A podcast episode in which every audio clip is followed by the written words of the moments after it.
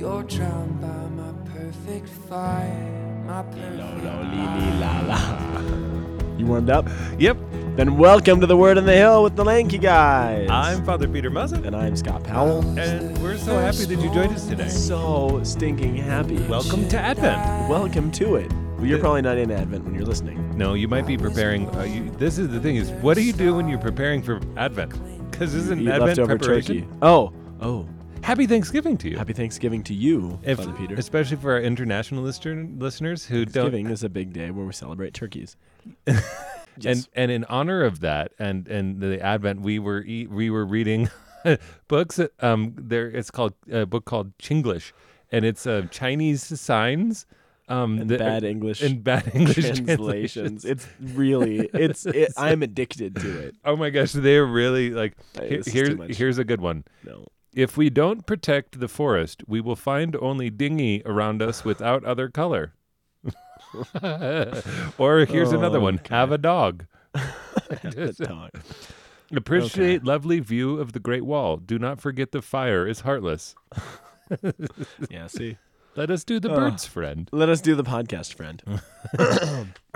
Scott is not feeling very well. Not the best. Not the best. Not the best. Um, and he didn't listen to me and take the oregano this time because You didn't give it to me this time. oh, I could go get it. Not during the podcast. No, because because then you won't That be would able be to talk. silly. Yeah, um, and um, I uh, I have to say that I, I'm looking forward to this uh, Advent this Say it. season. okay, so today the readings. It was fun. Okay, no, it is the first Sunday of Advent. It really was fun. It was very fun. That was the tagline in iTunes. It was just bum bum bum. bum bum bum, dude. You're fun is I, what You're I have fun, to say. Father Like, I really, you guys. I wish you could have um the time when you get together with Scott to do podcasting because we really we end up laughing like a lot and like before the podcast begins usually we're laughing We're- about something Or we're unbelievably somber about something. Oh Somehow yeah the podcast makes us silly, no matter what mood we're coming from. yeah so So So we actually have a dynamic of our personalities. And we're not we're not just like radio personalities. no, we're not. because sometimes The time now is at twelve fifty. The traffic looks good. And our first reading is from Yeah, Isaiah. First reading. I think that All right. it's Isaiah 63, 16b to 17, 19b to 64, 2 to 7. That is complicated, Dude, that to is say the least. yeah, that is what we call like I don't know. How do you how do you justify that? Uh, I mean, uh, the readings are trying to pull out a particular a particular couple insights. That's So they're pulling from different verses that sort of have the theme that, that we're looking for. Dude, that's a good explanation. Thank you. Thanks, you. man. Um, uh, the other theme of the year is that the liturgy sure does like Isaiah. Oh yeah, and um, what happens is that um, uh, we're entering into year C. No, year A. No, We're- B. B. Wait, B. we should know that if we're doing a podcast on the readings. Yes. Yes. Yeah, B, B, B. B. I- yeah. every single week I code the website and I put year A. Yes, Ye- we're going to year B. You threw me off in a I'm- really weird way. Hey, you know why? We're It's going into year B. is because I um uh, somebody else sets the books for me, so I'm just like, what year are we in? But I do know that we're upcoming to the um uh we're going to the year of Mark, so we're gonna have Mm. a, a very substantial My favorite, yeah. Oh, as you know. I think I think it's it's rightly so. It's the And most. that's where we get this week. it's like super condensed. Yeah, yeah, but it's but it's dense. It's like eating a, a whole cheesecake in one sitting. Yeah, or You want to take it slow. or bee pollen if you're in Lithuania. so what is our psalm? So for all of our Lithuanian listeners, that's what that's your take home for this week. All right, our responsorial psalm comes from Psalm 80, verses 2 through 3, 15 through 16, and 18 through 19. And our responsorial itself is verse 4. Dude, I knew some dudes of mine, dude friends of mine, and what they had a, a four square tournament at the four corners. No. Yeah, Wh- why on earth did you share that? That's awesome, but because was that applicable? the verse was four. Oh, that is a stretch. a four square tournament at the Four Corners would be really cool. No, I mean like it was epic. They tried to do a documentary, but it wasn't a very good documentary. What if we steal it? I think we need to. Well, okay. Okay. Done. Our second reading is from First Corinthians one three through nine. Very good. Our uh, we have another psalm. The Alleluia comes from Psalm 85, verse 8, which we're not really going to talk about that, but it's there. Dude, have, we've never announced the Alleluia before. You always do. No, I don't. You do all the time. no, I don't. You do. I don't remember doing it. You do. You do. I'm sorry. I It's wa- okay. I was just- not. I I'm was trying not to be like my present at the pastor. time. Yeah. Sheep should smell like their shepherd. trying to smell like you, baby. Hey, well, hey, that it, you have to drink a lot of ginger ale to do that. Uh, oh, you're drinking. You are drinking ginger ale right now. Okay. Okay, Then, then and our then gospel. our, I got it. I got it. I'm cool. Okay, our well, you did gospel the is Alleluia. Oh, you're right. You're right. I did. No, forgot. but you can do the no, I forgot. too. No, no, no, please go No. ahead. Okay, Mark thirteen thirty three to thirty seven. guys. If you're still with us this long, uh, this is this is already off to a weird podcast. it is. When you share with your friends the link, you guys, maybe this isn't the episode to share with them. you guys have got to listen to this great podcast from two weeks ago. I love it. Oh, okay. Okay, let's let's keep this baby rolling. So Isaiah. oh, excuse me. I'm a mess today, Father Peter. you are. I'm a disaster, but it's okay. Are you all right, man? You get a you get an electric shock there on the carpeting? Yeah, I did. Was it, did you? I heard it I from did. here. Yeah, yeah it, w- it went through my headphones. Felt it in my ears. Yeah, they- Um, Isaiah 63. Okay, so we've talked exhaustively about Isaiah. Well, not exhaustively, but we've talked Yeah. about. So here's part of the reason why Isaiah shows up so much. Number one, it's just a really big book. Uh, number two, it spans so much of salvation history and the story. I mean, yeah. well, I mean, from the time of the of the Assyrian invasion in the northern kingdom, all the way through the Babylonian exile, into the restoration of the kingdom and everything that's going to happen in Jesus Christ. I mean, it spans an unbelievable amount of time, and so the, the sheer, you know, breadth and depth of this book is is amazing. And because it's so um, there's so much to that, and there's so much in that second half of the book looking forward to the coming restoration after the punishment ends. Um, it's so heavy on its Christological references, references to Christ in the first century, that it's often been called the fifth gospel because Yeah. there's so stinking much there.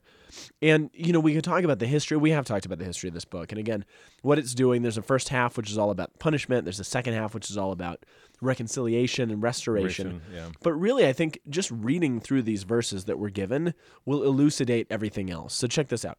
Uh, it begins by saying, You, Lord, are our Father, our Redeemer, you are named forever. Why do you let us wander, O Lord, from your ways, and harden your, our hearts so that we may fear you not?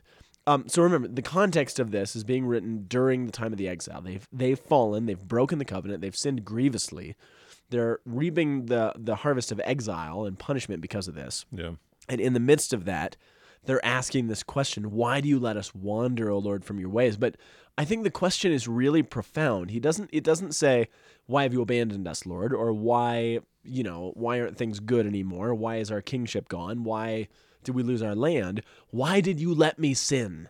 Well, And that's such a deep human question. It, it is, and and I think that uh, grammatically we need to remember it says, "Why did you let us harden our hearts so that we would fear you not?" Yeah. It's it's actually eh, it's it's actually an explanation for what is the hardness of heart. It's the natural consequence of sin, yes.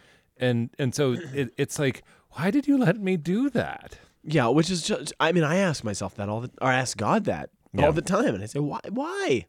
Why Yeah. do you let me do these boneheaded things, right? Yeah, And uh, it is actually the proper question to say that God makes us do these things or God pushes us into these circumstances is theologically incorrect. yes, But to say, God, why did you allow that is actually the appropriate question. Because God does allow all of those things. He allows all of it. So why do you why do you allow that? It's the right question to ask. And there's something about I don't know. I was very moved this morning as I was reading through this because it's usually sometimes the prophets are asking the wrong question the psalms are asking the wrong questions yeah, they're they're still true and they're right and they're good and they're holy, but the questions are not why, God. Why do you? Uh, Well, maybe it's not the scriptures that are our problems. It's it's you know the secular world and even Christians who read the Bible and say, well, why does God do all these things? Why does God command all this death and destruction, and punishment and wrath, and why is God so bloodthirsty throughout the Old Testament? No, that's not the proper question. The proper question is the question of the scriptures. God, why do you allow these things? And that's the question the human heart should always be asking. I mean, we can look in our own world and say, God, why do you allow all this stuff? Why do you allow school shootings? And why do you allow, um, I, I side note, suffering. side note to this. Yeah. Just, uh, we're recording this um, the week before Thanksgiving in full disclosure. But uh, a couple days ago, two days ago, there was a shooting at Florida State University. And I don't, I think I don't know about it. I don't know if there were any deaths or not. I, I'd have to double check. But uh, a, a Cambodia counselor of ours, um, uh, was was there. She wasn't in the. It was in the the Oh. library on Oh. campus. She wasn't in the library, but she's at Florida State. Yeah. But she put this thing on Facebook. It was I think it was a friend of hers. It was some guy. He was the first one actually to get shot, but he had no idea it was until he got home like 48 hours later and he took out the bags or the books from his backpack that he uh, had just checked out at the library. He didn't realize he was shot, but he saw the bullet. uh, He put pictures, the bullet holes going clear through at least two or three books, like clear through. them. Oh my gosh. And he never actually felt it. So he should have died. Um, and he, he was obviously a believer because he said, you know, this was an amazing miracle. I should be dead right now. But, and, and the books actually shouldn't have stopped the bullet, just, just on a logical level, but they did. And it was this amazing moment of like, okay, why, why do you allow this, God? Well, here's this little insight into God not just allowing something, but actually bringing bringing the miraculous out of it and all these things. But yeah, but I mean, yeah, we, but- I this is mean- what we have to juggle with Yeah. every day, right? Absolutely, and it's a it's a good sign for all of you students to recognize that going to the library can save your life. Indeed. studying can save your life. yes, absolutely. well, for a second, I thought you said that he was going to be shot, and he didn't like feel it, and he was like, "Oh no!" Like, Well, his backpack was shot. Yeah, I, I Yeah. kind of misspoke. yeah, that's So man. Yeah, I mean, how do we how do we actually deal with? because uh, God does allow it, He doesn't he does. create evil, but He allows it. and that's Right? where yeah and that's where we've talked about this before and i really like your like th- this this uh, this this th- deeper provocation Hmm. of was it not necessary Oh, the road to Emmaus yeah. Yeah. was it not necessary that these things had to actually happen And, for like, the sake of da da da da, da, whatever it is. yeah and that's like what i want to hear about my stuff too and that's but Yeah. but at the same time i don't want to actually hear like it was necessary that your heart was allowed to be hardened i like i don't want i don't want my own personal sin to like totally like i mean i do want to see it actually i want to see it be redeemed Well, and that's what it. I mean, that's that's the thing. I mean, that that's the that's the thing that we. Well, it's the Christian faith, but sometimes I think uh, some of our Protestant friends miss this insight. It's not that we have a God, and sometimes Catholics overemphasize it. It's not that we have a God who, if we believe in God, He'll just wipe away all of our problems, wipe away our sin. It's totally done. It's totally forgotten, and we'll never have to worry about that again. That's not what He does, right?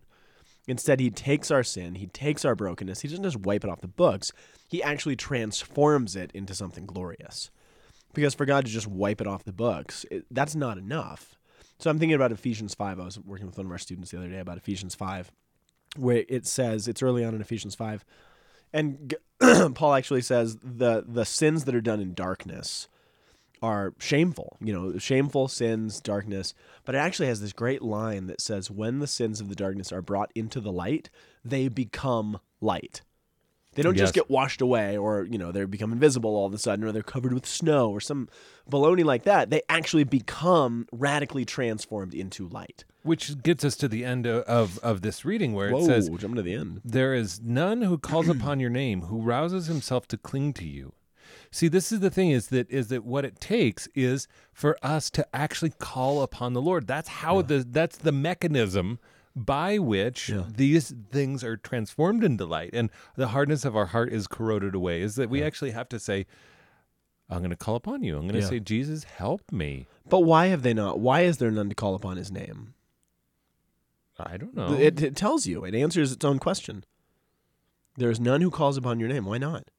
Who rouses himself to cling to you? For you have you hidden your face from and you have delivered us up to our guilt. Yeah, because we can't see you. Why don't we ask for your help? Because we can't see you, and we're these kind of people, human beings, just in general, are.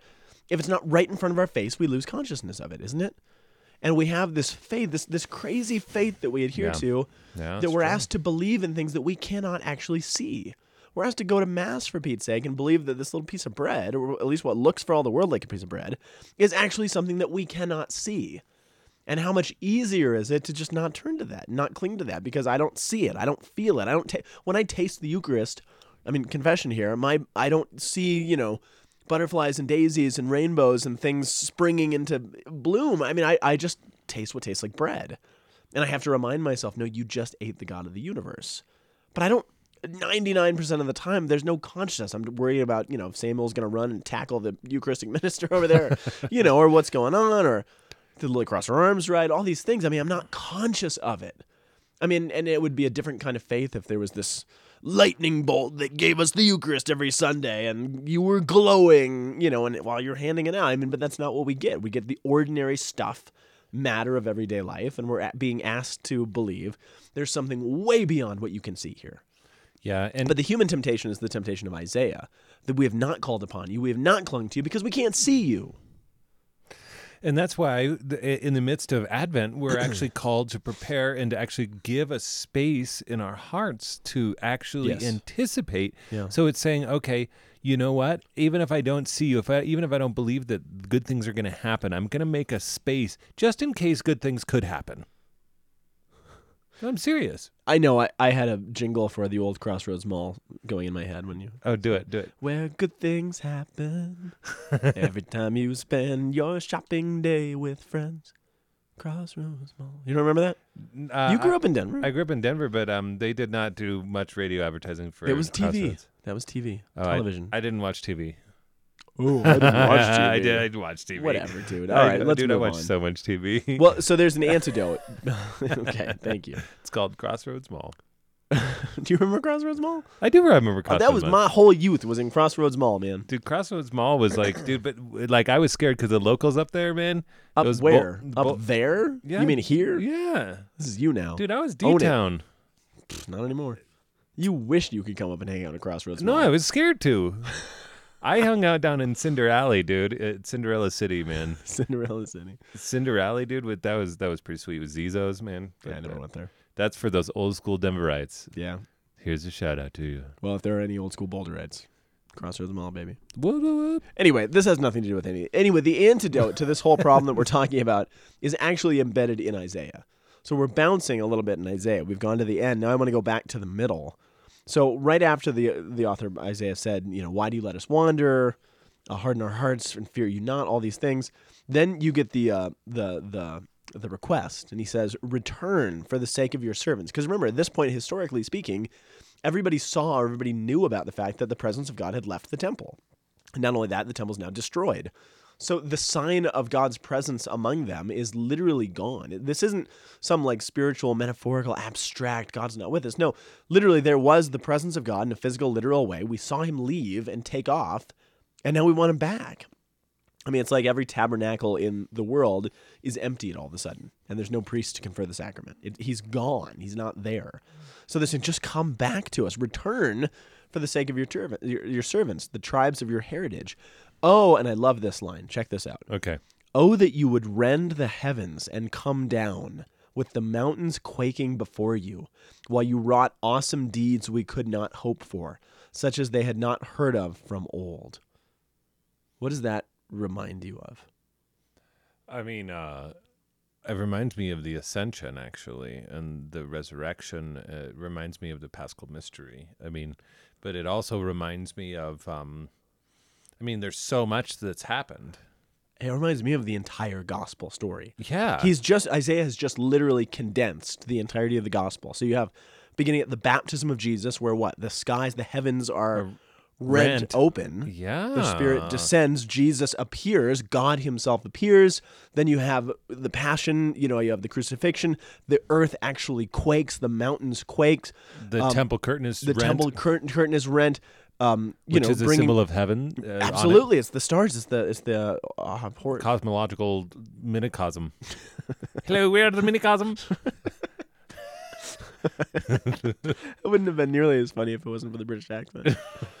um, and then the, the mighty deeds. I mean, what is what did people say to Jesus left and right? We've never seen deeds like this done, and no one ever heard of the concept of a resurrection from the dead. That was to- at least in a literal sense. So I mean, what what Isaiah has just done is said, okay, this is where we are. Things are pretty rough.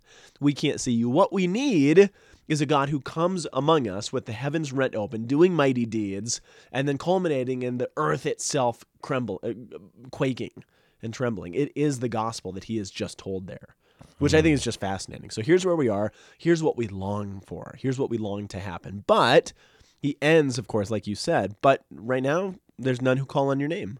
There's none who cling to you because we can't see you. We don't see that. And that's also reiterating the gospel because even when he shows up, he does some mighty deeds. He does do a lot of cool stuff. But he also scolds those who are just looking for signs and looking for miracles and looking for, you know, little card trick card tricks and stuff. I mean, he says it's not about the signs.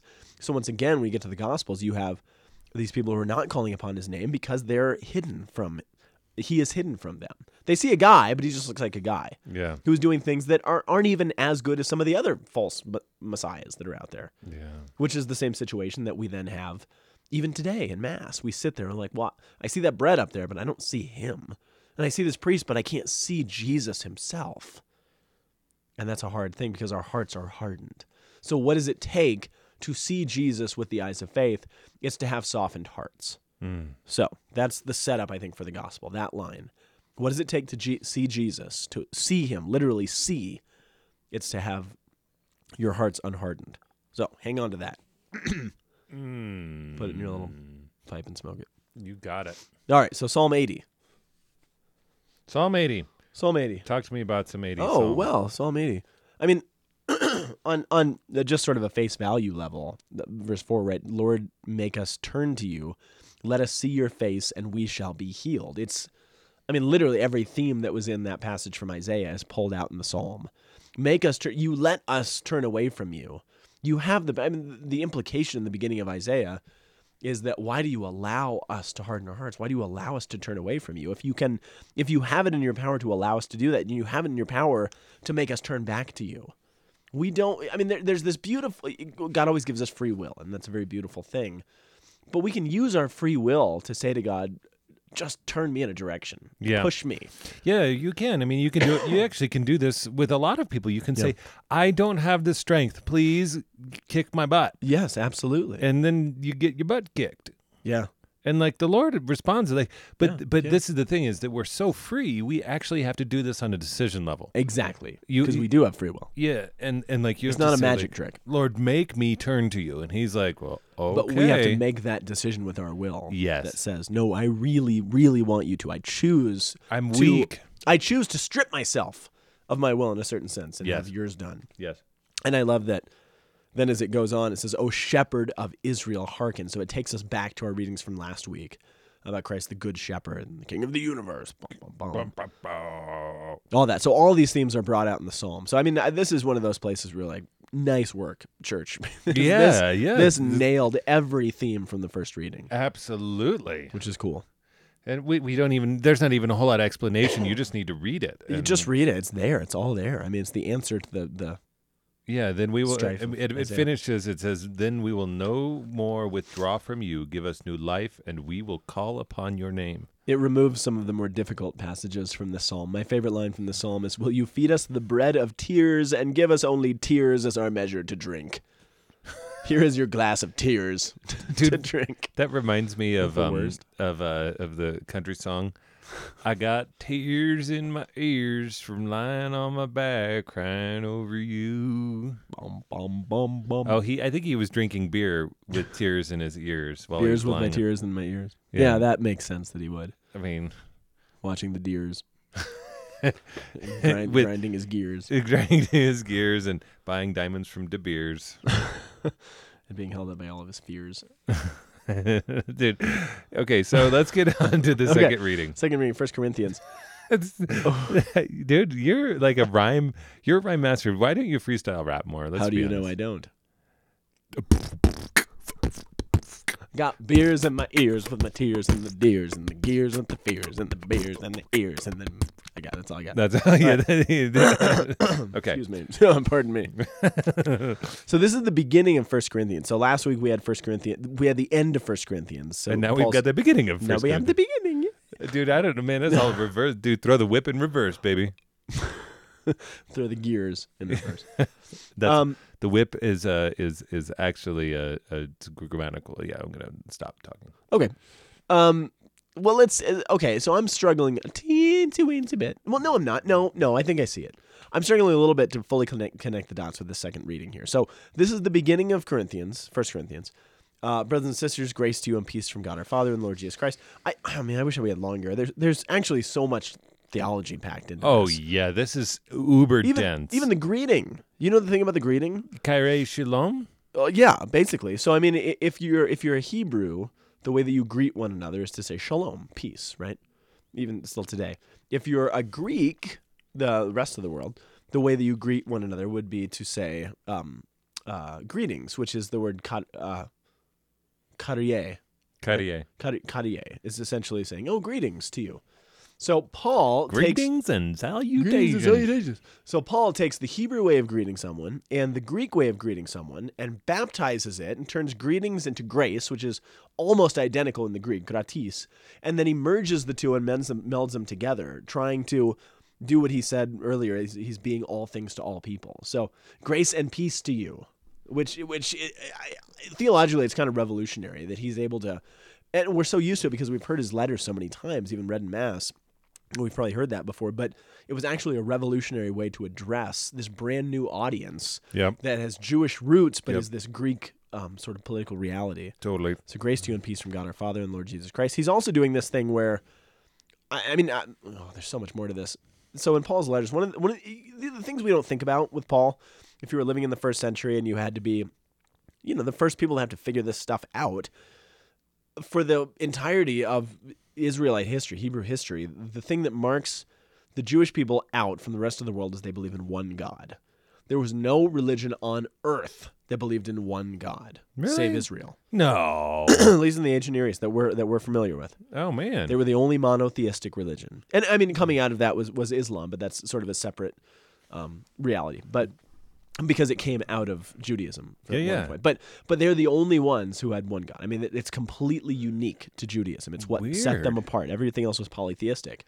So take the one most important mark, distinguishing characteristic of this faith, and now try and, and they only have a certain amount of ways of talking about God, right? The mm-hmm. Theos was the Greek word for, for God, just that was where we get theology. It's it's a generic way of referring to God, Theos. Um, they have God's proper name, which is Yahweh or Elohim, right? Uh, well, Elohim meant Lord, so you could also call him Lord. So there's a couple different words that they have. and then if you combine those two, you get Jehovah. I- I- yeah, and Actually, then you if- can if be you his put- witness. If you put the, the vowels on top of, uh, you put the, the um, Well, there's no vowels in Hebrew. That's the thing. I know, but then, but the traditionally, this is the thing you have is, to is choose. the modern, the modern um, vowels for. Lord and put it onto Yahweh, and Yeah. then you get Jehovah. Yeah. Which is just so. Just in Well- case you're ever wondering what that comes from. Not Lord, but for God's proper name, for uh, Y H W H. Yeah, yeah, yeah. Yeah, but, which but doesn't mean Lord. no, no. But the verbs, the the the consonants. I mean, whatever are from. Yeah. Consonants are what So Yahweh, and Yo- Jehovah, they they it's they can Yeah, can but render then it the same. But the, but the way that they got it is the combination for Lord and Yahweh. That's how you end up getting Jehovah. Really? Yeah, yeah. For Adonai, it's, so it's the, Huh. it's it's the um. They it's- combined it. Yeah, yeah. That's how you get Jehovah. You don't have to though. You could just put in different different vowels, and you could still just get Jehovah from The the, vowel, the vowels are from from. Oh, so they Lord. overlapped the two. Yeah, they took Really? the two, and that's how you get Jehovah. They overlapped them. I didn't yeah. know that. Welcome to the next level. Oh, whatever, Father Peter. Hey, dude, dude, Oh, I know something you don't know. dude, it's rare. I no, must no, relish no, in it. You know a lot of things I don't know. Whatever. But here's the thing. So take this problem. So there's a certain amount of ways that you refer to the one God that you and you alone believe in. Now all of a sudden that one God has revealed himself in three distinct persons. Okay. What do you What? do? How do you deal with that? How do you- Because there's only yeah, certain it's words you have for God. Yeah. So what Paul does is is basically develop this little code language. Whenever he uses the term God, he's referring to God the Father. Whenever he uses the term Lord or Adonai, he's referring to God the Son or God the Holy Spirit. So whenever you see him talking, he talks about peace from God our Father and the Lord Jesus Christ. So he takes all the terms that are referred to the one true God and he begins to kind of divvy them up, but in a very specific and systematic ways. Does that make sense? Yeah, yeah. Of it's course. just it's kind of a cool thing to think about. Wow, yeah, somebody actually had to figure out how you talk about the one God in terms of three persons because that's weird. Anyway, I digress. yeah, you do digress. Come on now. all the time. That's all. That's all this podcast really is. No, it's, just not. digression. That was one digression. Oh, you're right. I give thanks to my God always on your account for the grace that has been bestowed on you in Jesus Christ, that in him you were enriched in every way with all discourse and all knowledge, and testimony to Christ was confirmed among you. Um, you're not lacking any spiritual gift. So one of the themes that we get in this first, this is what's called the Thanksgiving section, which is which is uh, uh, common to all Greek letters.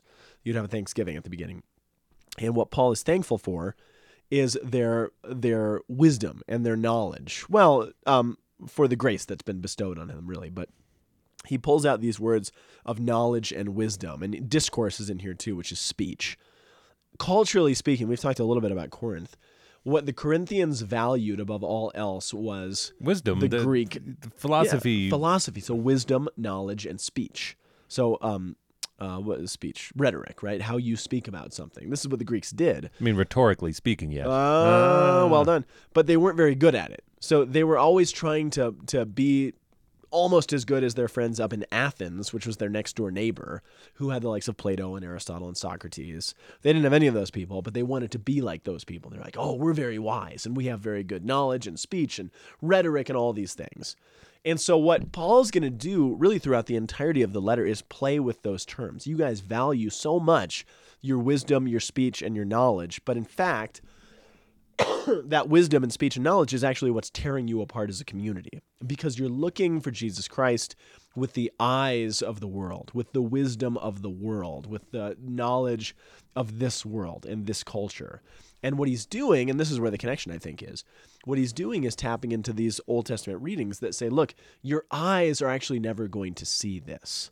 Our eyes are kept from seeing you because and God Paul says, you know, you've kept these things from the wise and the learned, but to the little ones you have revealed these things. If you have the eyes of faith, you'll see it. The Corinthians are building themselves up on their worldly wisdom and knowledge because they want to look good in the eyes of the world. Which but they're missing the point. Which is uh, this is this is the point of the very beginning of the first letter to Corinthians is that he's buttering up the community and he's Kind about of. to slam them. Oh, big time. Like so so so what's what's what what we're what's happening is he's actually exposing the direct place where they're hard in their hearts Yeah. to just bring it to, into what we're talking about. So so he's he's, he's like, "Oh yeah, look at uh, the grace God has bestowed on you and you're rich in every way and Yeah. with all discourse and all knowledge." Yeah. And then now Christ has testified to you and you're not lacking any spiritual gift as you wait for the revelation of our Lord Jesus Christ. He will keep you firm to the end. Absolutely. But then he says, "But now let me show you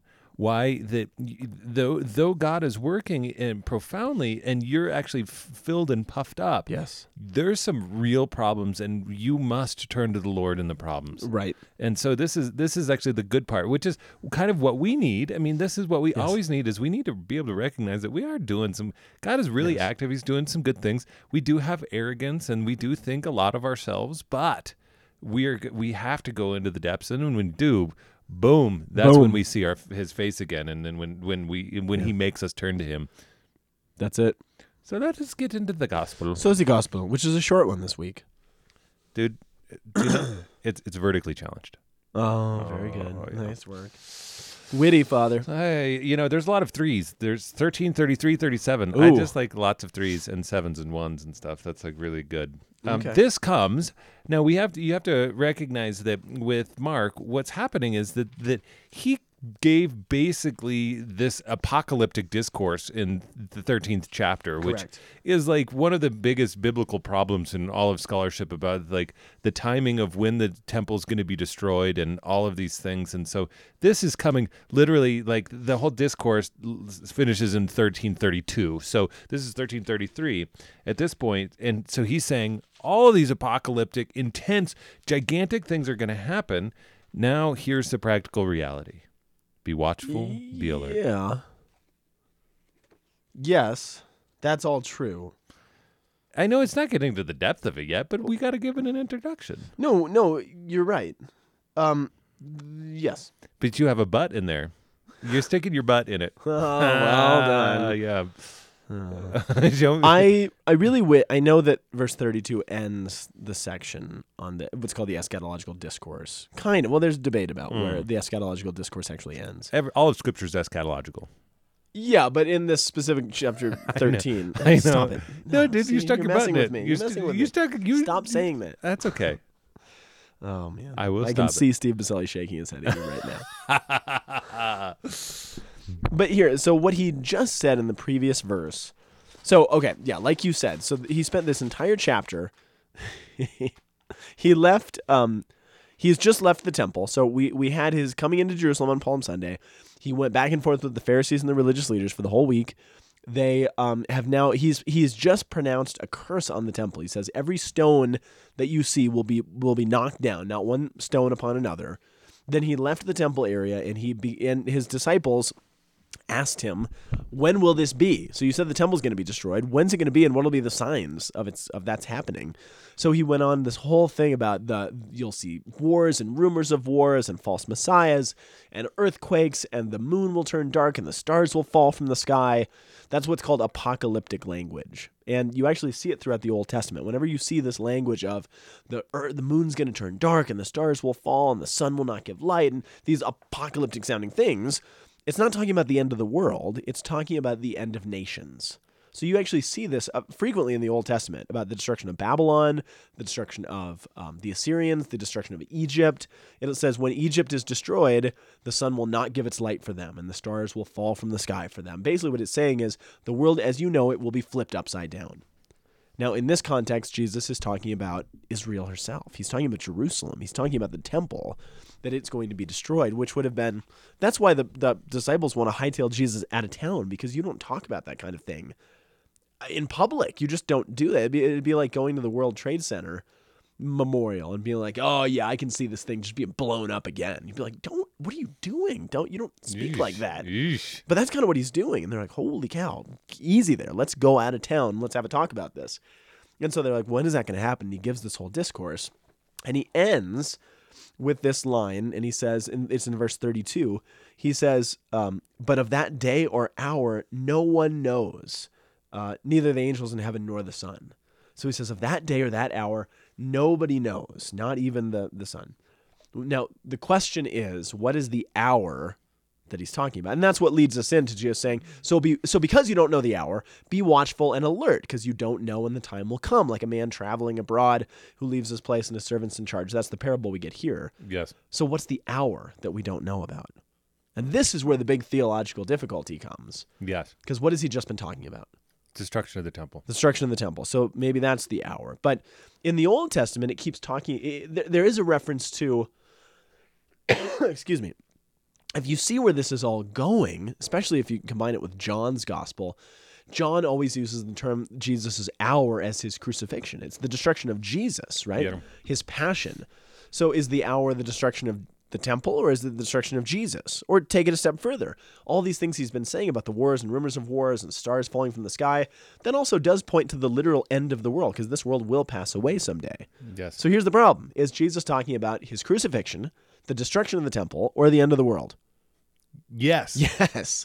Yeah, That's the key. That's the thing is that it's both and. We're Catholic. This is a principle, and so it's really, it's really actually very epic when you consider it. Like, uh, uh, yeah, because, well, and and there's a big reason for it, is that the temple is a microcosm. Right. What Mark wants to show you, what Jesus wants to show, and what Mark wants to bring out is that those three events, although some are far away, some are very near, some are a little bit further away, they're all intensely interconnected. They Yes. are very connected to one another. Yes.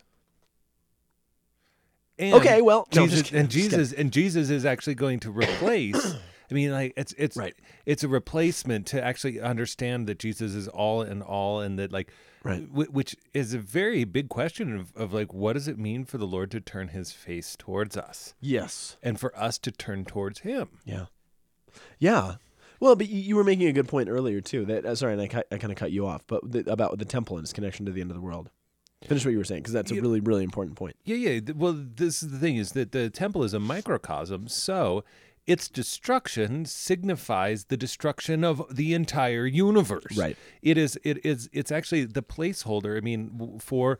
I mean, the, literally on the fact that the temple curtain has stars and sun and moon Well, and everything in the temple was fauna. meant to was meant to mimic a part of creation. The pools in the middle, and there were vines on the walls, and and everything. and, and do- on the, all done stylistically. So so it's this is this is this destruction is act- absolutely essential for us to understand. So where's the bigger? So so uh, so okay, you have this one level connection that the destruction of the temple, which will happen because the temple was a mig. So I mean, uh, take it all the way back. Go back to Genesis. The creation Take it itself. back.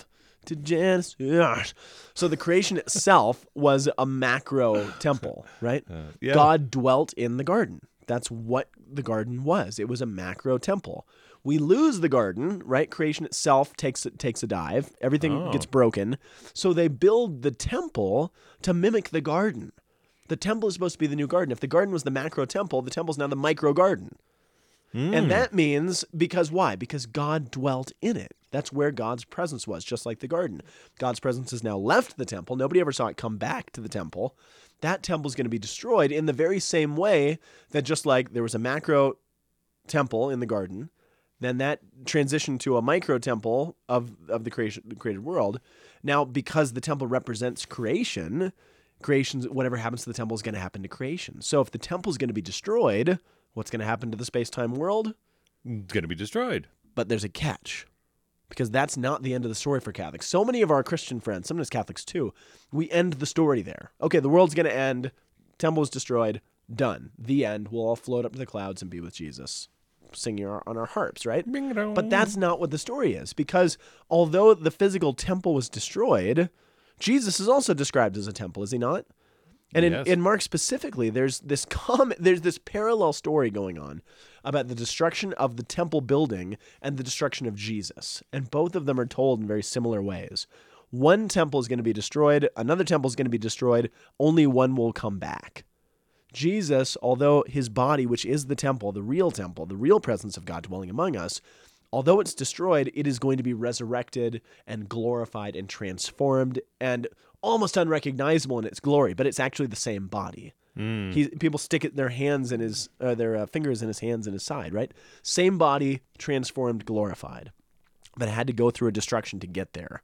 So, what does that say about the temple and the end of the world? What it says about the temple and the end of the world, and this is where true Christian hope lies, is that although we do know this world will pass away, but if we recognize that this this world is analogous to Jesus and his body because he is the temple and the world's analogous to the other temple, then although this world will pass away, it's only passing away for the sake of the new heavens and the new earth which God will resurrect out of the ashes of this world.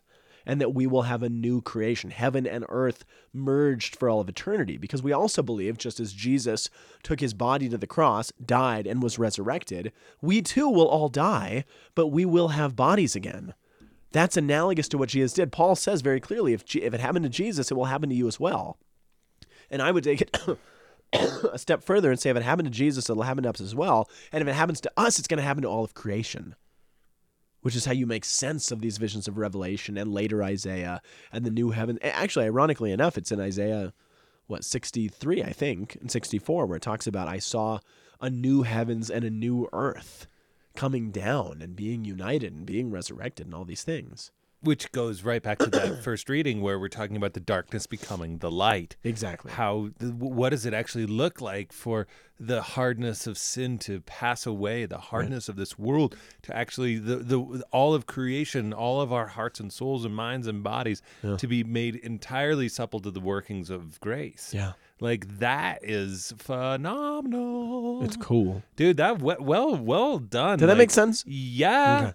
That was really clear. And It's it pretty cool. Really it was amazing. I'm I like I feel like I just got a little preview for your talk on December 4th. Oh, a little bit, a little bit, a little bit. That's, you're, yeah, yeah, that's talking. I mean, like th- there's That's some it. there's some core ideas in there. Oh yeah, like, I mean that's the heart of what I'm but it- talking about on the fourth. I'm really excited. I mean, like, I, I, truth be told, I can really understand how I would be bummed not being in my body. Um, I mean, like, it's an unnatural state for us to not be with our bodies, and so, Yes. like, but Yes. but the idea of the world is going to be utterly transformed. The entire universe will be will be able to be navigated. I mean, like, but like, it's also not going to be something other than what it is now. Yes. That- that's the thing to be remembered. yes, it's Just Jesus didn't have a different body; it was just a glorified one. It was a glorified one. So, so I mean, so for all of you who are trying to work out the math for space travel, guess what? It's gonna be. It's gonna happen in the You'll resurrection of the universe. Yeah, Annie and I always talk about the mountains that we probably won't get a chance to climb in this life, but we can do it in the new heavens and the new earth. Yeah, dude, I'm gonna be a really good carpenter in the new in the new earth, dude. They will neither saw nor cut with wood. No, they said that you will make houses and Oh. you will dwell in them. If in my house there are many dwelling places, and I'm gonna be an interior designer. Oh. No, that's good. That's it. But sorry, we missed the most important part though. Uh oh. because what is the and it's very very simple but what does this um this reading that we get this week is a chiasm or gospel reading Oh. so what was the whole theme of what we've been talking about well look at what it says jesus says to his disciples be watchful in other words watch Very last line, he says, When I come, suddenly find you sleeping. What I say to you, I say to all, watch. He begins with the word watch. He ends with the word watch. Which What's the a- problem of Isaiah? We can't see you. Oh. What's Jesus' antidote? Look, watch. With the eyes of faith, though. Dude, I didn't see that. That's amazing. Because you didn't watch. Yeah, I know. Yeah. Yeah, when it's uh, watch, therefore you do not know the Lord of the house is coming. The word is actually repeated like four times in this passage. Watch, watch, watch, watch. Dude, I, and I was just talking today how my watch broke. So well, see, there you go. there you go, man. I'm There it gonna, is. And and thus we enter into Advent, my friends. Thus we enter into Advent. we when watch we it. we begin to watch, and Indeed. we uh, anticipate the Lord to come. Hmm. Thank you for joining us today. Thanks, you guys. We'll be back next week. Have a wonderful beginning of Advent. We'll see you next week. If you're listening to this on Thanksgiving, then give thanks for the lanky guys. For we don't endure forever. Give thanks to the Lord, for we don't endure forever. That's funny, huh? Isn't that a good one? And, and dude, this is the thing. Is biblical that humor. you, you guess what? This is the beginning of the third season of Lanky Guys. Wow, you're right. We started in Advent This is the, two yeah, years ago. Yeah, and so this is the third season, and um, and uh, we're looking for some sponsorship, and we're gonna probably be sponsored in the next couple weeks. I have not missed a week on the air in three years. Dude, I'm Never re- once. you're my hero. You're my hero, because I've missed I've missed A four couple, times. Couple. Four times. Four times. Watch. Watch. Anyway, That's okay. I made up for it by playing Foursquare at the Four Corners. you didn't though. That's a lie. well, I mean, I I did it. You already told us all. I know. Okay, anyway, this is ridiculous. Send us a picture of you guys playing Foursquare at the Four Corners. Find us on Facebook, or just draw us a picture and put it on Facebook. Or you can just play Foursquare and send us a picture. That's true. And put it on Instagram. Absolutely. All right, we will see you next week, everybody. Okay. Bye bye. Bye. The Word on the Hill is a production of the Aquinas Institute for Catholic Thought here in beautiful Boulder, Colorado. www.thomascenter.org. You can also send us an email at lankyguys at thomascenter.org. See you next week.